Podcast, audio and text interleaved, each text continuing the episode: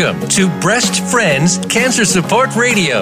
Your hosts are Becky Olson and Sharon Henifin. Our show is here to help breast cancer patients, survivors, their friends, and family with the resources, support, and inspiration they can use right now.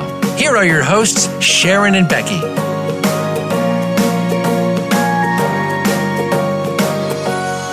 Welcome to Breast Friends Cancer Support Radio. My name is Becky Olson. I'm a five time, 22 year survivor of advanced stage breast cancer. And as some of our listeners know, I am now battling stage four metastatic breast cancer and pretty anxious to get this party started. So um, I'm also a motivational speaker and the published author of The Hat That Saved My Life. Hi, I'm Sharon Henifin, and I'm a 25 year breast cancer survivor, certified life coach, and the creator and author of Thriving Beyond Cancer. Becky and I are also the co founders of Breast Friends. And before we jump into um, our guest, um, I wanted to talk about a big topic just briefly uh, about hope. And hope is one of those amazing things that honestly, I don't think we can carry on when we have like Becky, you're you're facing this uh, new diagnosis, and it's a mm-hmm. very scary thing. And if you don't have hope, you might as well pack up your tent and go home. Is kind of my that my, is for uh, sure way of way of talking about it. But I wanted to also say that hope without action is a little bit uh, lacking, I guess. Um, and and the reason I say that is because action, for instance, your ability to do some therapy, some uh, treatment, uh, the ability to live your life the best way you can while you're going through this. Um, I love to travel. And if I just hope to travel, that will never happen. That's true. So I just want to make sure that people understand hope is amazing. You can't go on without it. But again, let's put some action plans together to make sure that we actually can accomplish what we want to accomplish while we have that opportunity. Well, uh, that's great, Sharon. Honestly, thanks for that because you know some sometimes we feel like we're just kind of sitting around waiting on things to happen. And kind of right now I am. We're waiting on some pathology, but I know once we get going, we'll make some some good headway. And I'm excited and hopeful that everything that we're going to do is going to have a great impact. Absolutely. And with that, our show today is really about hope. And we have an amazing guest. He's from Ireland. Now, I know that we've mentioned before how many guests or how many listeners we have from Ireland. We'd sure love to know how you're all hearing about us. So, if anybody's hearing this show, even if it's not live at the moment, you're listening in the archives, doesn't matter. Um, would you write to Becky at breastfriends.org and tell us that you're from Ireland and how you heard about our show and maybe what you think of it? So, because we have a lot of listeners and it's really exciting to have a global impact like that. And we do have listeners all over the world, but for some reason, Ireland kind of takes the takes the prize for the number of listeners. But anyway, our guest today is a is a gentleman by the name of Liam Ryan. And Liam has been a guest on numerous radio shows. He writes inspirational pieces for careers in government that goes out to over 15 million people every month. That's pretty amazing. Liam survived something that most would not have survived. I, when I read his story, I was just in awe. He had a stage four tumor in his face. At first, he was told no hospital would even try, and the prognosis was extremely poor. Yet, here he is alive and well 16 years later. Oh, that gives me goosebumps. Right. Liam's story has now gone all over the world. This will be his fourth radio interview in the United States, and Liam has become the living proof that nothing is for certain. Welcome, Liam. Thanks so much for joining our show today. Thank you, Becky and Sharon. What a lovely introduction. Thank you very much. It's You're great to be here. welcome. Well, we're we're. I bet it is for a lot of reasons, right? yeah, I, that's right. I mean, you two know what I'm talking about. When you make we that do. statement, you mean more than just what it sounds. Yeah, that's for sure. Uh, well, Liam, you're from Ireland, and I know Sharon. Sharon did a short stint at a layover, I think, and you did a little visiting while you were laying yeah. over for because it was a long one, wasn't it? Like yeah. hours. Yeah. Yeah, yeah. Um, 17 hours. Get, so I at least walked ah, around for you know I slept there and I I ended up uh, you know walking around uh, you know downtown the main street in Dublin there and went to the to the university and all you know got to see the Book of Kells and all that the highlights.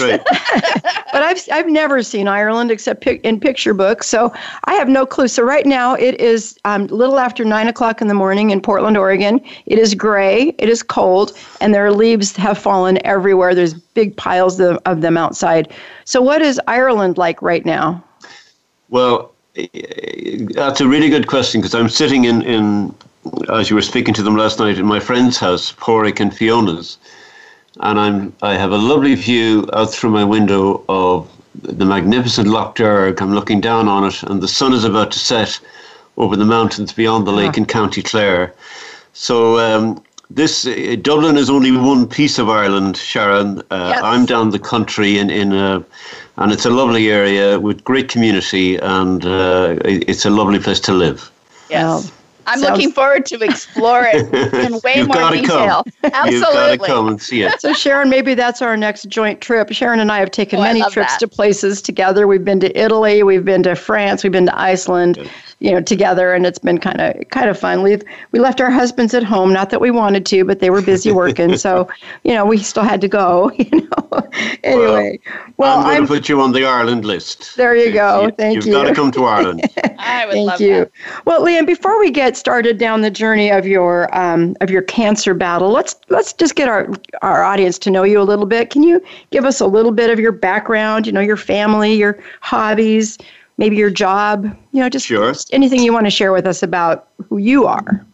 Uh, well, I'm I'm 56 for a start. I'll be 57 in three days' time. Oh, happy uh, birthday!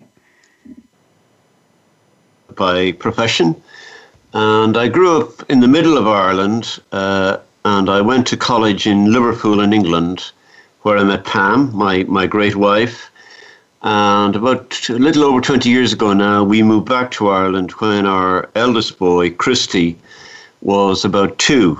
Um, and we found this uh, where Limerick would be our nearest city. We live in a lovely location. They're actually two twin towns, uh, Ballina on one side of, a, of a, a, little stone bridge and Killaloe on the other.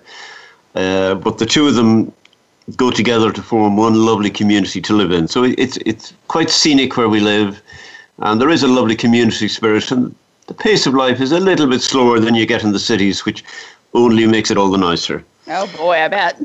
that, that sounds that sounds so, wonderful. Um, yeah, so I, I mean, I, I, I have I'm a runner uh, over the years. I've done seven marathons over my time. Wait, uh, what? Seven marathons? Seven marathons, yes. Oh my gosh. Six before cancer and just one since, which of course. Oh, just one. was, was the, well, although it was the slowest, it was actually the greatest one of all because it was the one I was not supposed to do. Yeah. Exactly. Um, oh boy. And after that, I, uh, we, we, I'm I'm typical. You know, I'm a sports fan, and and uh, I'm I'm a good community man. I, I, I you know I like to socialize and and uh, see friends and family. Um, and of course, as you both know in your own stories, uh, my life just completely changed 16 years ago when uh, when the diagnosis came. So, what were you doing just before? What was your life like just before your diagnosis? Uh, it was 2002, and we, we moved we moved back from Liverpool in 1996. So, um, for for those six years, we we had Pam is also an architect, and we set up our own practice working from home. Uh, and as I've just described, we, we lived in an, an idyllic location, really. We had plenty of work. Um, and it was it was a nice scale of work. I had done the big city stuff in in my earlier years, and, and we were kind of two rural architects really, uh, doing a nice little mix of work.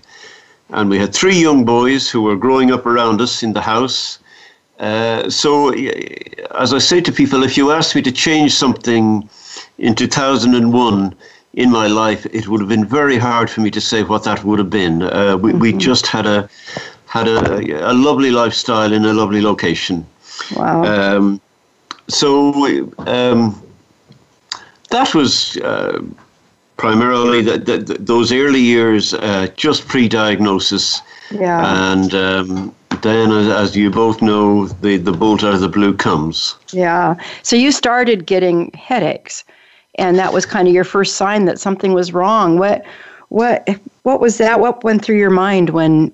I mean, I know, like for Sharon and I, we both have had cancer, so we get Yeah. a headache, and man, it's just really easy for. Oh my gosh, I must have a brain tumor, but you hadn't had that cancer experience yet. So what mm. went through your mind? Did cancer even inch its way in there at all? Well, a bit of my difficulty was diagnosis because it, it wasn't obvious what it was uh, uh from the beginning. Mm. And just to, the medics also like to use my story from this point of view because I was the classic case of somebody who doesn't get cancer. I, I had never smoked, I'd never carried any weight. As I said, I'd run six marathons. Um, and uh, when I see my oncologist now, uh, socially uh, more than for any other reason, you know, he, he always tells me he uses my story as an example to everybody out there that in the main, this is just a predatory disease. It, it doesn't leave any trail most of the time before it strikes. Mm-hmm. So that heightened my fall really because it was such a surprise. Right. But to, to go back to the headaches, yeah, I, I I began to get these headaches, and they were a little bit unusual in hindsight. But but that's easy to say now. They weren't debilitating like a migraine was. They'd come and go. So I was the classic man. For the first week, I did absolutely nothing. Yeah. exactly. And then, and now I know that that that uh, of all the fine attributes uh, the women of the world have, they've got one more. They're here to tell men to go to the doctor when, when they, they see a sign of trouble. yeah. So my good wife Pam, uh, at the end of that week, she gave me a choice. She said, "You either go to the doctor or, or we get divorced." Uh, dear. practically. Well, it wasn't as dramatic as that, but uh, But but yeah, it- it, it- was pretty it- it- insistent. she, she had to put it that strong. Correct. Yeah. So, um, so I, I started there, and um, initially it, it, we just thought it was a sinus infection. And when the antibiotics didn't work, I was admitted to my local hospital for what's called a sinus wash, where they just knock you out, and the surgeon will flush out uh, the infection in your sinus. And uh, um, I that the start of the, that little two night procedure was a was a an actual was a lovely experience for me because I I really clicked with my consultant.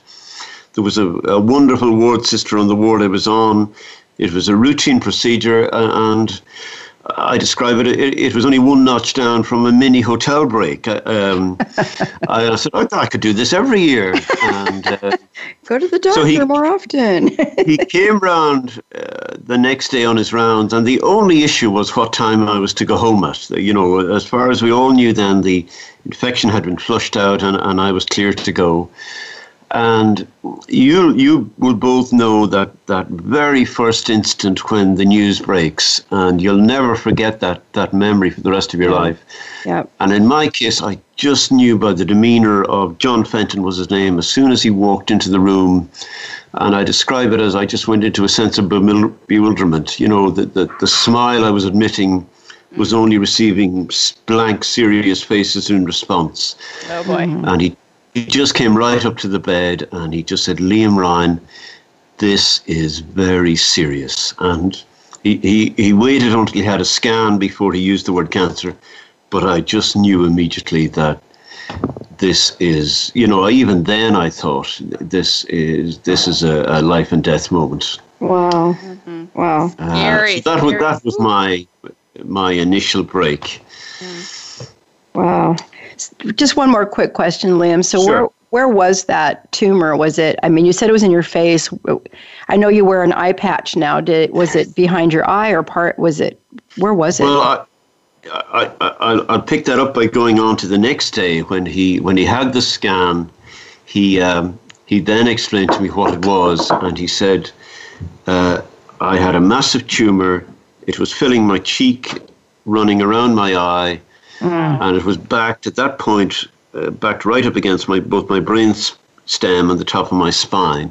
oh, geez. And he said, It's so advanced, it's now gone through all the soft tissue and it, it has eaten substantially into your cheekbones. So he just he said to me, the problem with it in your face, more so than a brain tumor, is the surgery is just off the wall. You know, it is so complicated because obviously everything is at risk. Mm-hmm. Your your eyes, your ears, your nose, and of course every nerve in your body has to go through your head to get to your brain. Yeah. So he he said you are so unlucky that it's presented itself at such an advanced stage. And he said there are only a handful of surgeons in the world could even look at uh, a case like yours now. Um, but then he went on to say, but the double whammy you have is because it's so advanced, it won't all be removed surgically. And you're also going to need a radical radiotherapist. Uh, your radiotherapy will be a primary treatment for you as opposed to a secondary treatment. And you'll need somebody who will just uh, write a program just for your case, probably put all their insurance on the line and uh, uh, risk everything uh, just to, to just to treat you with radiotherapy. So he, he at the end. Oh my gosh, how did you even live through that day? You're just giving me goosebumps. It's like, well, oh my I, gosh, I, I can't imagine. I, I, as you, I'm sure you were on day one. You do have nothing, you know, yeah. because you just, you just cancer equals death. You you oh. can't get past that that very tough st- statement. Right. Uh, so he concluded then by saying, if they do exist, the chances are the surgeon will be in New York, but the radiotherapist will be in Tokyo. And he said, oh, you wow. need the two of them wow. in Limerick, Ireland now, because I effectively had a month to live. So th- that was the the bombshell that was dropped on, on the, the second day after I went in for a routine procedure. Wow, one wow. month to live. Wow, that oh. just that's just like uh, I mean I'm I'm not sure most people would probably just roll up in a ball and yeah that well, that's a tough one. But you guys have been there. I mean, what is the, the option? Is roll up in a ball or fight for your life, really? Exactly. And exactly. And you're a fighter, am, obviously. But I'm I'm convinced most people have a secret store of resolve, and, and you really don't know until your back is to the wall or, or, your, or the gun is to your head, what's inside you, what will come out when yeah. you need it to. You know, absolutely. And, and I, I agree completely. Yeah. Yeah. No, I do so too.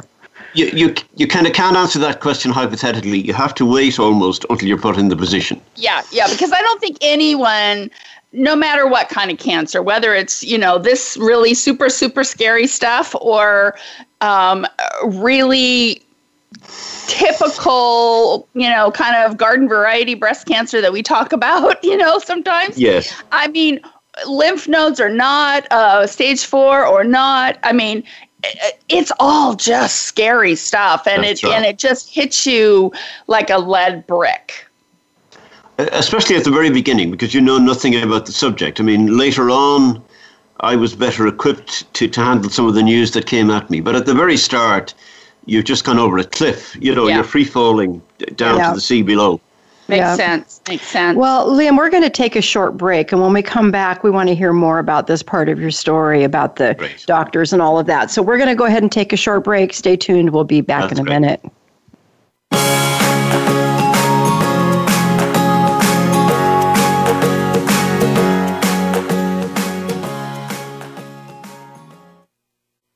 Become our friend on Facebook. Post your thoughts about our shows and network on our timeline. Visit facebook.com forward slash voice America. Thank you for listening today. Breast Friends needs your support. We rely on donations to keep our doors open and to keep this radio program alive. Please consider making a tax deductible donation to Breast Friends. You can visit us at breastfriends.org. You can also like us on Facebook at Breast Friends of Oregon. Be sure to tune in to the Voice America Health and Wellness channel every Wednesday at 9 a.m. Pacific Time and Thursdays at 9 a.m. Pacific Time on the Voice America Women's channel for Breast Friends Cancer Support Radio. Visit breastfriends.org and contribute today. When was the last time you felt free? It's time to uncover that feeling again with the compassion of a cross and shield and the power of a card that opens doors to the best hospitals and medical centers in all 50 states. giving you the freedom to love, to dream, to dance like no one is watching. Regence Blue Cross Blue Shield. Live fearless. Have you friended us on Facebook yet? Why not? Just go to facebook.com forward slash voice America or search for the keywords voice America. Once you are part of our Facebook network, you'll receive daily messages about what's happening with our shows, this week's featured guests, and new happenings at the Voice America Talk Radio Network. And you can add your voice to the always active discussions on our timeline. Just go to facebook.com forward slash voice America or search for Voice America.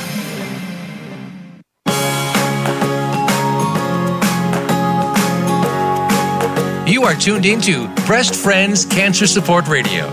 To reach the program today, please call us at 1 472 5792. Again, that's 1 472 5792. You may also send an email to Becky at breastfriends.org. Now, back to the show. Welcome back to our program. We've been talking with our guest, uh, Liam Ryan from Ireland. So, boy, oh boy, that was quite a first segment. So, let me, you were, your doctor's telling you that basically no one's going to touch your case. So, what uh, did you, what did you do with that information? Well, um, looking back on everything now, Sharon, uh, I have a couple of standout lines, and one of them is uh, in the blackest of holes, there is still the most amazing chinks of light. Mm. And the very first of them was standing in front of me at this point. Uh, I had got on so well with my consultant for the sinus wash. After two days, we were effectively good friends. We just mm. clicked. And I, to such a degree that once he had told me this, that he didn't think there was any treatment to be got anywhere, I was able to ask him the ultimate question. And I, have said this to cancer patients since. If you're ever in any doubt, the question to ask your consultant is, what would you do if this was you?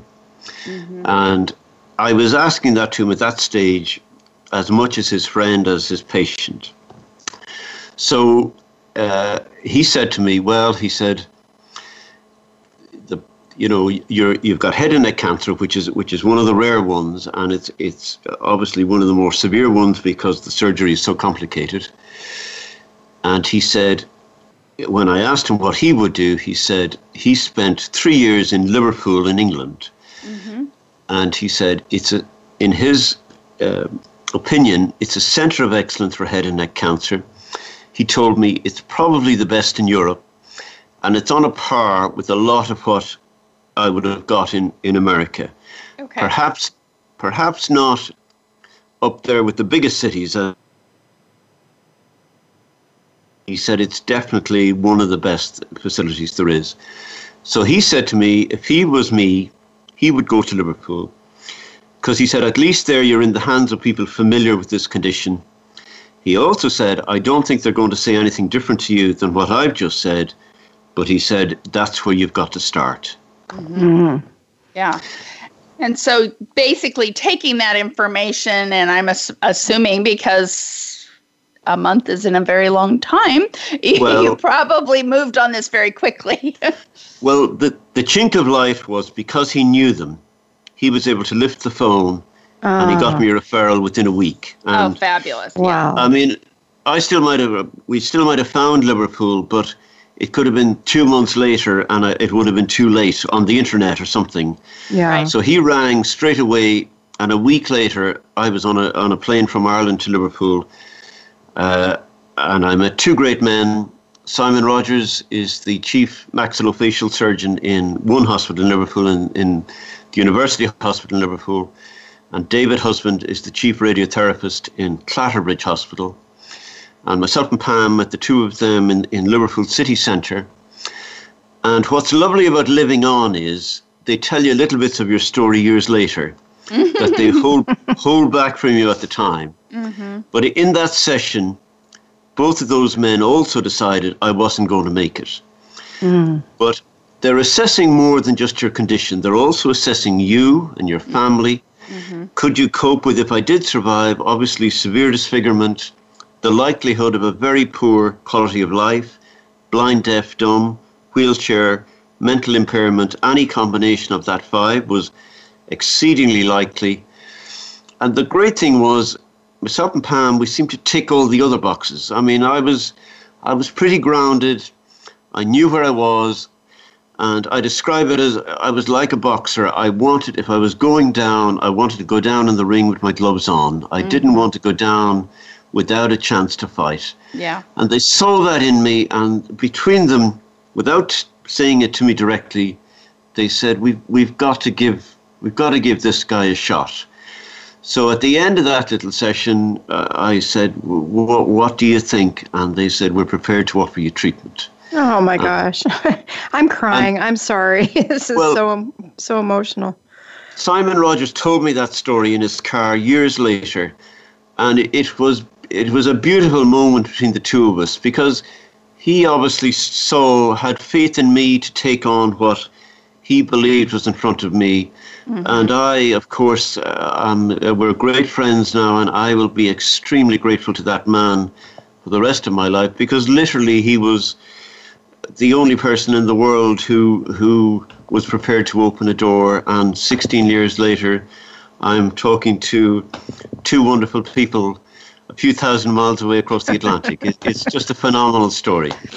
You know, and, I, I, I go back to your wife. If your wife hadn't threatened you well, go to the hospital, you, and very you might persistent. not be having this conversation. Yeah, exactly. and, and more, uh, and more, and I'm sure in in your cases as well, the, the, the carers are the unsung heroes. Like yeah. Pam was just um, tenacious and, and dogmatic in my corner all the way through, you know, absolutely incredible. And, and what I often say to the one thing I didn't have to do was, was make a decision because everything is mapped out for you as the patient.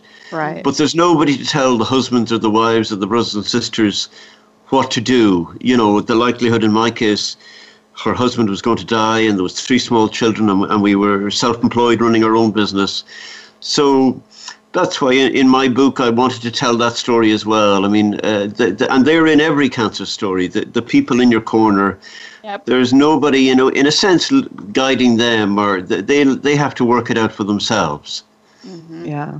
Yeah, and they want to be strong for you, of course. They want to give you, you know, the their best and that, you know, you're going to do this, but in their own heart, they're scared to death. They're that, thinking right. maybe the worst and yeah, that's and right. it's so so difficult. So um so this resolve that you had to live really obviously must have been obvious to your doctors for them to take this on and, and move forward. So, how long was your treatment? Well, once they said they'd offer me treatment, that was a huge green light, obviously going on. Because uh, beyond that, then we were we were looking uh, on the internet for alternatives or for miracles or whatever. So I, I, you know, and I wanted to stay in traditional medicine if I could at all. So as soon as they said that, um, I, I wanted the operation tomorrow because you're it's like an alien. You're conscious this thing is, is growing yes. inside you and trying to kill you. Yeah. Mm-hmm. And and uh, part of, of the learning curve and the penny dropping, my operation was so big. They said to me, "It'll take a month to prepare. You know, to pull the team together." Wow. Wow. So we we returned to Ireland, and uh, that's when the resolve kicked in. I mean, I said, "Okay, I've got a month now to wait." Do I do? Well, I said, it's my job, it's my onus now to make myself the best possible patient I can be. So I went out every day and I ran, and that was to make sure the fittest possible specimen of me was going to go on the operating table when the trolley came to collect me. But running it w- was also the perfect thing to do because there's a there's an awful lot of thinking when you when you run. So it, mm-hmm. it, it also allowed me to address the other part of the body that needed to be ready, and that was my head. Mm-hmm. And I saw my role there was to be uh, have all my demons spooked, to be not afraid to go where I had to go. And so uh, every day when I ran, I used that time to get my head ready, just to to to be fully prepared for them. That that I was going to have everything in place uh, as their patient uh, uh when the call came. Wow. Very healthy attitude. Yeah. yeah. Very, very good. you know, but, but I mean, it sounds it sounds great, but wow, to, to actually put that into place, um, I admire that because again, there would be and and it is that fighting spirit i'm sure that that kept you going kept you running every single day kept you processing these emotions and and choosing the positive um, when you had so much negative that you could easily have wallowed in you know? you know I, I love something liam said earlier. I wrote it down that we all have a secret store of resolve and then connecting that to the fact that sometimes we don't know what that is until we're faced with something like this. Yeah. And i'm really really glad that you found your secret store because um, what you've gone through is just so much more than than most and i'm so thankful that you're still here.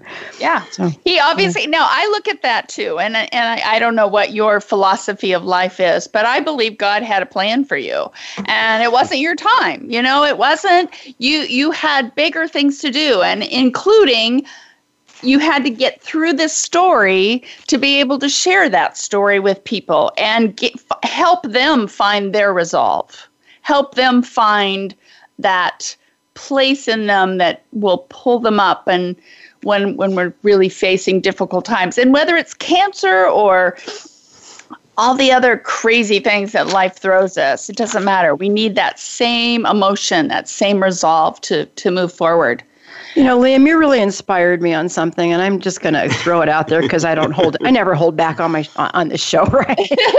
Carol, no, my life is an open book, but you know, I've been kind of at this place. I've had some funky moments, and part of it is because we're waiting on pathology so we can figure out which yes. trial to put me in and all of that. And sometimes, you know, and I've got that feeling that this cancer is just in there growing right now and it's trying to kill me. You know, you yes. said that earlier, and it, and I feel that sometimes. But you also said something really important, and that was that it's it's you felt it was your responsibility to put the best physical body on that table as possible. And, you know, my husband and I, some time back, got these little uh, walking tracker things that tell you how many steps you're taking. And I was doing 10,000 steps every day, even on our cross country road trip. We'd figure out how to get 10,000 steps in. Yes. Eh, but yes. lately, I've been kind of thinking, what is the point? you know. Yes. But you just inspired me that the point is, I need to when I start my treatment, whatever it is going to be, mm-hmm. I need to put the best body forward that I can do that with. So, mm-hmm. so thank you for that that moment of well, inspiration there because it's it's important just to pick up on that, Becky, and, and I think it, it, it it's a I've come up with a different way of looking at the resolve, and, and I've said this to cancer patients. Uh, what I effectively felt I was doing was I put myself on the team too, and by that I mean the patient has a role as well. It, it's not simply a case of sitting back and saying, treat me. You have a responsibility, you know, and I think that's why I ran. I, I said, my medical team are, are, are going to be fighting tooth and nail to keep me alive. Well, I, I've got to help them help me by presenting myself in the best possible form. Yeah. You know, and, and that was physically fit, and I felt of a, of a, a, needle for an injection. You, you know, I, I know uh, that might sound harsh to people, but it's a tough business uh, fighting cancer, if you like, and you've got to get tough with it. Yeah. Uh, and sure. and running because running is never easy. So it was the perfect uh, form of activity I could have had. I felt to to make me tougher. Mm-hmm. Um, and and I just want to another little thing on the resolve. I was amazed. Um, I'm skipping forward a bit now, but after that, my surgery was massive, obviously, and I, I, was the elephant man when I when I, I was like a machine for about a week.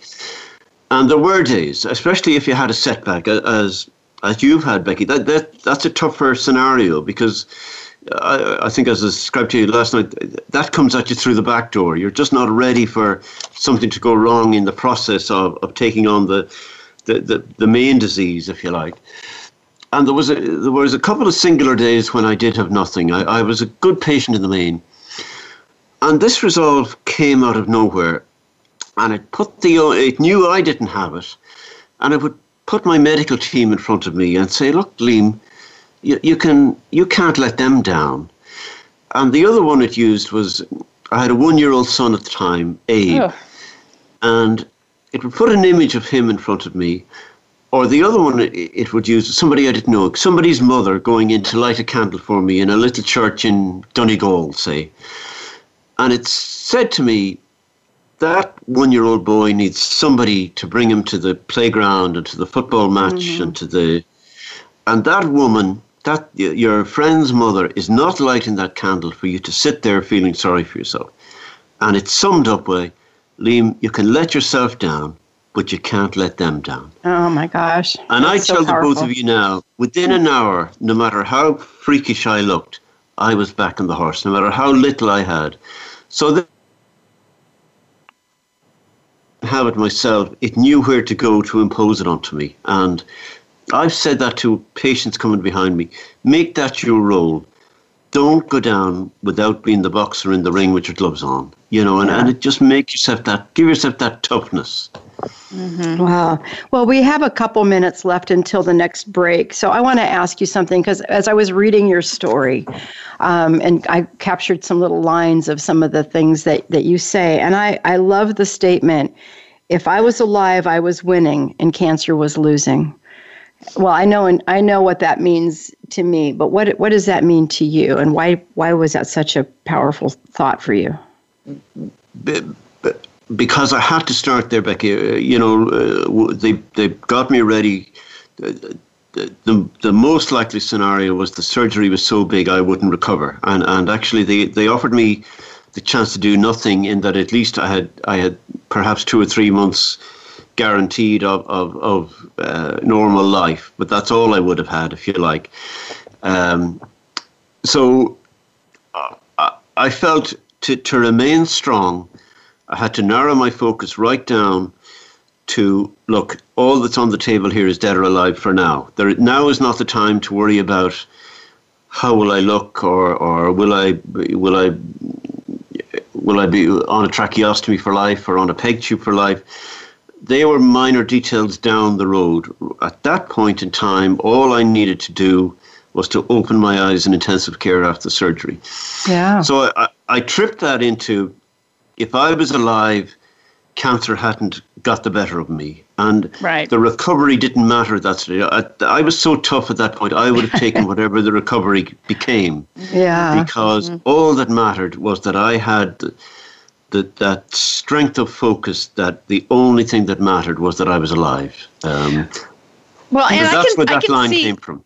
Sure, sure. And I can see that literally, if you're thinking about all these next steps, um, it can be so overwhelming. So basically, you just wanted to live through the surgery and be able to open your eyes, and then then and we'll then deal sort with it the out. Next, yeah, exactly. Yeah. The next yeah. step and the next step, because otherwise, yeah, if you're worrying about all that other stuff all the time, yeah, you might not even make it through the surgery. Unfortunately, yeah, makes perfectly a, good sense. I have another line on that, Sharon, and it and it basically it's this: you can only climb the part of the mountain that is under your foot. You know, yeah. and, and, I think that sums it up. You, you can look at the peak, you can look that. at the top of it, but the only bit you can climb is what's under the, the, the sole of your foot. That's that, and so that's that's what I did. I narrowed it right down to what, what what's in front of me today or tomorrow mm-hmm. you know mm-hmm. Mm-hmm. that this is so so again we have to go out to break i'm so sorry i kind of wish we didn't but um so we will take a short break and come back in a minute but i wanted to let you know there's so much more to this story but when we come back liam let's let's kind of focus on what you're doing now and your book and kind of because you know we we know it's been 16 years now and and it, things are right. things are looking up in your world and they have been looking up for some time so so stay tuned we'll be back in a minute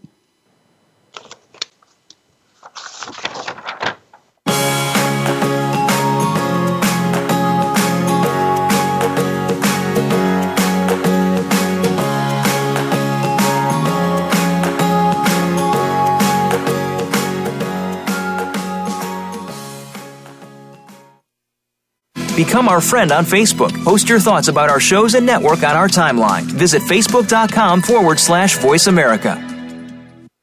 Thank you for listening today. Breast Friends needs your support. We rely on donations to keep our doors open and to keep this radio program alive. please consider making a tax deductible donation to Breast Friends.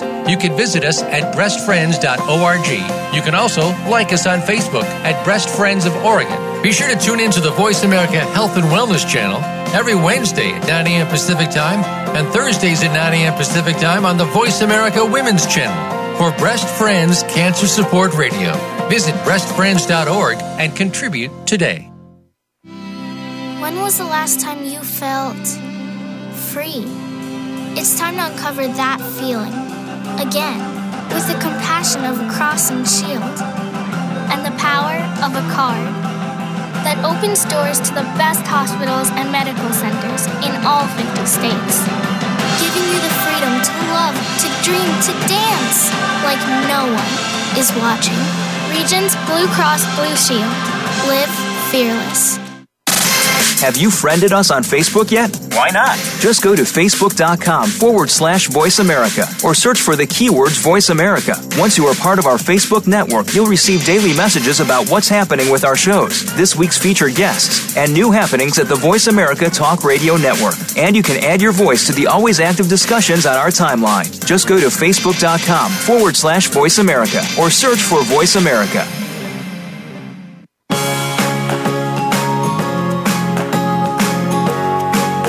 You are tuned into Breast Friends Cancer Support Radio. To reach the program today, please call us at 1 472 5792. Again, that's 1 472 5792. You may also send an email to Becky at breastfriends.org. Now, back to the show. We've been talking about hope with our guest, Liam Ryan. So, welcome back. And Becky, you had a question. I did. And again, from reading your story, Liam, which is just an amazing story, you talked about something that, about gratitude and a, a tradition that you've done every day since this and you and I asked you on the phone earlier when we were chatting before our call if you still do this and you you assured me that yes you do. So why don't you tell our audience what it is you do every day and why? Well, uh, for the three of us, I don't think uh, you can come through what we have and and go back to normal life again afterwards uh, completely. You've got to learn from it and take the pluses from it, and and use that as part of reshaping what I now call your second life. So a huge part of that for me is an appreciation of the simplest of things. I, I, wrote a little piece about my two hands and ten fingers. I until I was lying in intensive care, I did not realize what my two hands did every day. You know, I skipped right past them, and I was complaining because my beer was too cold or my coffee was too hot.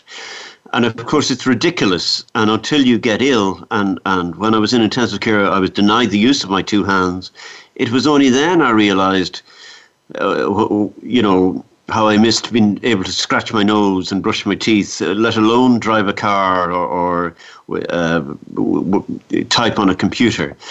So, you know, what, what again, what I say to people is take the pluses out, and there are pluses, and keep them for the rest of your life from then on. So, every morning when I, I, I drive an over an hour to get to work, and there's a beautiful church in Clonmel called St. Mary's and the first thing I do when as I'm going into town every morning, I go in and, and I light a candle for the day ahead. I light it for everything and everyone. I light it in appreciation of this is effectively another, another day I was not supposed to have. And you, you, you probably won't read that in any book, but it's it sets me up. It's the it's nearly the best thing I could do for the day ahead because it means very little will phase me after that. It just I, I never will let myself forget where I was 16 years ago. And mm-hmm. every day uh, has been an amazing bonus and blessing since then. You know, That's so it, beautiful. It is beautiful. And I, I remember answering a comment on um, one of the Facebook groups that I'm um, part of. And this woman, you could tell she was struggling. And she's like, Will I ever feel, will, will I go back to normal? And I'm like, Uh, no, probably not. Uh, I mean, obviously, I was not quite that um, yeah. blunt, but but that doesn't mean that whatever this new place is can't be even better. Correct. Because that's that's the whole point. Is like you said, Liam, learning and and and using what you have learned to make your life even better. Because, like you said, just being grateful for those little things can make so, so much difference. Um, so, it sounds like your life is pretty darn good at this point. So, tell, tell, me, tell me what your life looks like, and then I really do want to talk about your book. Well, I, will skip through a little bit. Obviously, the, uh, the recovery took it took a couple of years to get anywhere close to uh, a normal day. Uh, I mean, for the first year, I, I, had to go to bed about three times a day because I just had bouts of energy of two or three hours.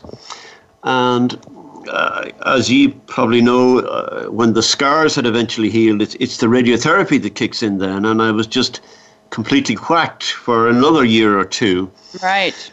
Um, and I wrote, I wrote a little account of my story for myself uh, at one point in recuperation where I don't know what it was like for you two, but you eventually just get fed up being removed from the real world and watching daytime television or whatever it is. and I wanted, yep, I wanted to do something productive, and yet I, I didn't have much energy. So I kind of ticked that box by just writing a little account of what I had been through, almost my own record of, of my own disease, if you like. And family and friends uh, heard I'd written it and wanted to read it. And uh, if we skip forward then about three or four years later, I began to get emails from literally all over the world where people had passed that, that little script on um, from all of the English speaking countries New Zealand, Australia, Canada, America, all over Europe. And the greatest email said, I was giving up until I read your story. Oh, boy. And I, yeah. I knew at that point I am carrying something here that is hugely powerful. And, and if I ever doubt that myself, I just go back to what I would have meant to myself if I met myself 16 years ago. You know, you can flip back to the other side of the coin. So it was around then I began to realize uh, there is there is immense inspiration and power in, in the story I now have. Uh, and I, I think a lot of the appeal is I'm such an ordinary man from a small country. I'm not a, a famous sports star or a movie star with, with, with millions. So everybody can relate to it. You know, uh, I think that's the kind of story I was looking for. So the recovery then just grew and grew, and it, you know, I got back to work. I got back running. I, I ran in, in 2012 on the 10th anniversary. I ran my first marathon post cancer. And at that point, I wanted to bookend the survival and recovery story and say there is no doubt now my second life has caught up with my first life again. It's time to just close out the story and get on with the rest of your life. Right. Wow. Um, so I, I kind of marked 2012 as the year where that was the end of of the cancer story and the beginning of the perspective and, and taking, as, as you said, Sharon, the, the good things out of it and keeping them in the rest of my life from here on in. Yeah. Um, and your family, and how old are your boys now? My boys are is now uh, they are 24, 22, and 18. Okay. And as I said, the the 18 year old was one when I was diagnosed. Yeah. So mm the length of his life is the length of my second life, if you like. Yeah, yeah. And it's it's just a blessing to see them, you know, to, to have got to know them over those years. Uh, that that was not what we all thought was going to happen 16 years ago. So it's it's just so good to be alive and to be here. And and are you doing architecture uh, still? I, I know that yes. you were doing that before. So well, you're, yeah we were we were our own Sutton and Pam, our own husband and wife practiced for about twenty years, and then two and a half years ago, um, Tipperary is a bit like Dakota. It, it was north and south for years, and a few years ago they amalgamated into one big county. and for the first time ever, they decided to appoint a, a county county architect, and um, uh, myself and, and Pam actually we both applied for the job, and I got the job. Uh, so for the last two and a half years, I've been uh, working uh, with my, with the county council, and I'm I'm designing all the the, the social housing. Uh, I don't know if you call it social housing over there, but it's uh, it's it's housing that the, the, the county provides for for uh, for poorer people. And I'm doing new build schemes now in all of the major towns throughout the county. It's the Nice. greatest job. It's an honor. And Okay, and so I have to a- ask this question. You and your wife applied for the same job and you got it. What's how's life been at home? How'd that go? Uh, yeah. Well, we were we, we were delighted somebody got it, and, and unfortunately it was me. Uh, and, and Pam came second, would you believe? So, uh, That's awesome. um, but uh, it was um, uh, we we were we were delighted it came to the house in, in one form or the other. well, I'm sure And she's first in your book, not second. she- so yeah, awesome. exactly. she's great. Yeah, she's That's fantastic. wonderful. Well, So tell me a little bit about your book. What's the title and why would I want to read it?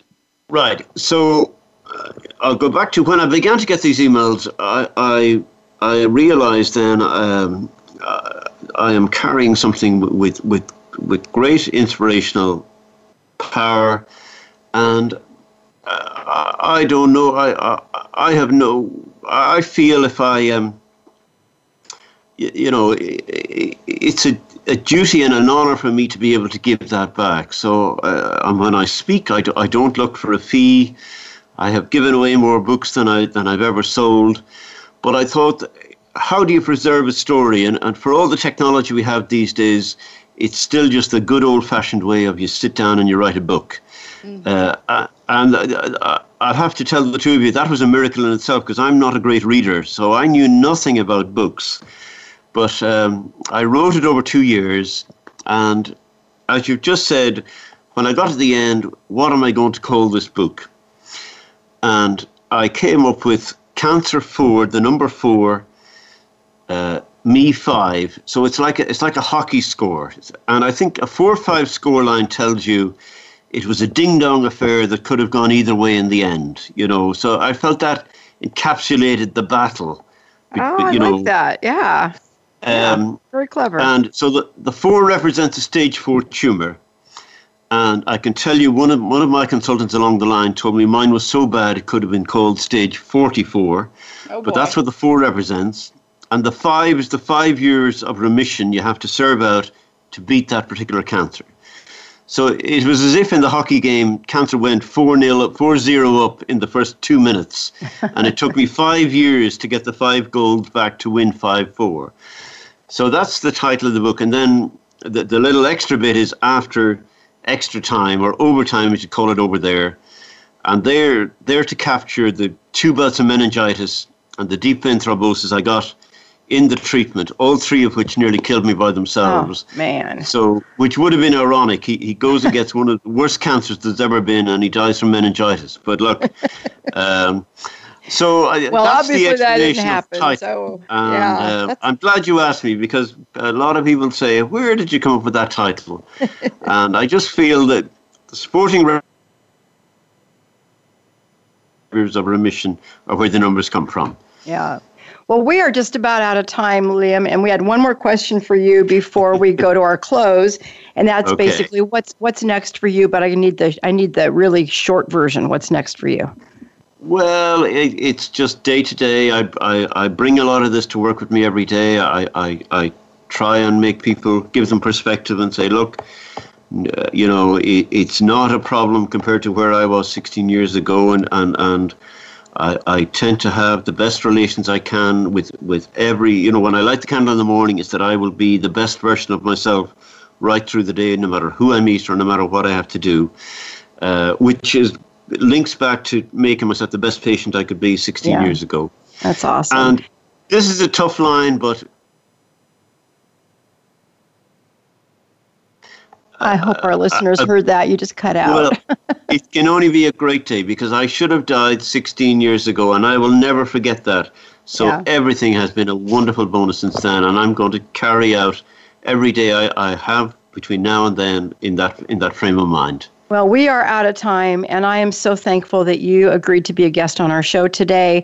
To all of our listeners out there, if you are enjoying this show and you want to help us keep it going, we need to raise a whole bunch of money before the end of the year. So if you, um, we are listener and donor supported. This is not public radio. We actually have to pay to be on the air. Um, but we do need to raise a bunch of money. So if you like this program, please go to breastfriends.org there's a big blue button at the top of the page. Click on that, and then there's a spot where you can indicate it's for support of the radio show. So please do that so we can keep this show going into 2019. And we're, I guess we're done. So we'll be back next week. Until then, remember, there is always hope, and we're here to help you find it.